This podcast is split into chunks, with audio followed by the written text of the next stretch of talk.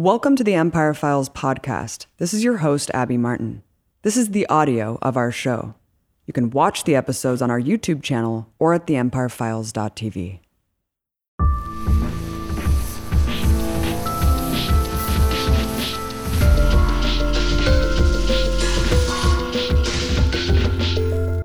This is Abby Martin with your Empire Update, wrapping up the last week of U.S. imperialism.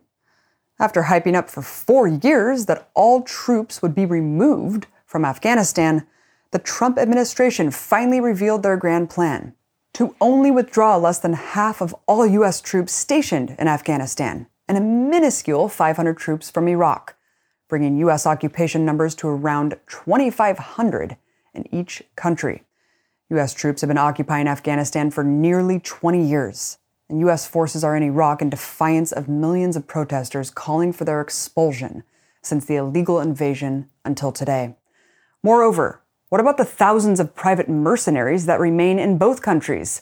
See, Trump increased these killer contractor numbers by 65%. And right now, there are actually more mercenaries in both countries than there are troops.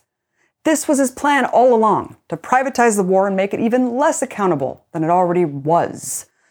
Once this new round of troops leave, that could very well mean even more contractors take their place. And remember, thousands of troops will still remain. Any amount is a crime, but 2,500 is actually a lot. The ironic thing about this grand finale announcement by Trump is it's basically the Obama Biden plan for Iraq and Afghanistan withdrawing more regular troops to rely primarily on special ops, CIA, and bombings is exactly what the Obama administration wanted. It only took Trump four years to arrive at the exact same policy. And a big problem with leaving a small number of troops anywhere is that it can easily become a large number of troops all over again. Just as Trump ramped up the residual forces Obama left, he leaves the same for Biden to do too. Our next update is yet another totally overblown and misreported story on troop withdrawals. You may have heard it either celebrated or condemned that Trump is bringing all the troops home from Somalia. So let's get to the bottom of what's really going on here. First of all, this plan is only a proposal at the moment. It hasn't even yet been ordered, so it might not happen at all. Second, and most importantly, if it does happen, the 700 troops in Somalia would not be brought home, nor would they stop combat operations on the ground in Somalia. The current plan being proposed would simply move those troops just slightly over its border to two neighboring countries, Kenya and Djibouti. Their explicit purpose there would still be to conduct ground combat in Somalia. They'll just have to travel a short distance to do so, rather than being housed in the country. Not to mention that the US would still leave CIA forces in Somalia as well as continued airstrikes and drone attacks in the country.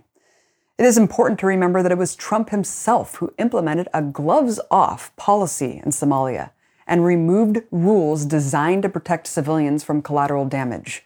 In March 2017, he signed an order declaring Somalia a quote, area of active hostility, which unleashed the U.S. military to send troops on raids and increase reckless bombing to now credit Trump with any positive change simply because they're now thinking about repositioning some troops to do the exact same thing is at best missing the story. U.S. Command in Africa, known as AFRICOM, has military bases in at least 14 countries on the continent, with troops and CIA and more. This has only been expanding, and the latest Somalia plan changes nothing about that trajectory. Also on the African continent, US backed forces just violated a three decade old ceasefire. The government of Morocco, a major ally to the US empire, fired on unarmed civilians at a protest in Western Sahara on November 13. That prompted the Polisario Front, the main organization fighting for self determination of Western Sahara, to declare that the Moroccan government has ignited war and that any further acts of aggression would mean, quote, the beginning of a new war across the region. Western Sahara is under police state occupation by the Moroccan military after being a colony of Spain. The Moroccan monarchy replaced fascist Spain as the colonial rulers of the resource rich nation after violently invading and illegally annexing the territory in 1975. Since then, the population has lived under a brutal repression of 100,000 Moroccan troops with a population of only 500,000 people. Morocco and the United States just signed a 10 year military agreement this past October, which, quote, serves as a roadmap for defense cooperation and shared security goals, especially improving the degree of military readiness. Washington is Morocco's largest supplier of arms, and it hosts an annual military exercise called African Lion, where U.S. forces train Moroccan soldiers to dominate the region on their behalf. In a new development in pro Israel policy, the State Department rolled out a new initiative on November 19 to publish a blacklist of organizations that support the boycott, divestment, and sanctions movement. The announcement of the policy also included the claim that, quote, anti Zionism is anti Semitism, something that flies in the face of a century of progressive Jewish activists condemning attempts by the Zionist movement to displace the Palestinian people. Organizations that are found to be BDS supporters would be barred from receiving funds that originate with the State Department, as well as punished with other unspecified actions. This is just the latest attack on Americans' constitutional rights to protect the U.S. attack dog in the Middle East. In our final update, this past week we got disturbing new insight on just how close we could be to World War III. Yes, Trump is still hell bent on putting us on a warpath with Iran. Last week, he asked his military advisors to present him with options for an attack on Iran's military facilities, seriously considering bombing Iran right before he leaves office.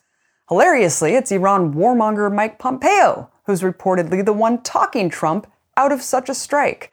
While we often hear that the deep state has prevented Trump from ending the wars, the only evidence we have is that the deep state has only stopped Trump from starting new wars. The same was the case with Syria, where it was reported in 2018 Trump eagerly wanted to assassinate Syrian President Assad, but was apparently talked out of it by Warhawk General Mad Dog Mattis. That action, too, could have triggered a new major war and those are only the ones we know about. It's unclear how the story will end up, but we know Trump has carried out the biggest acts of aggression against Iran in decades, and anti war forces must stand ready.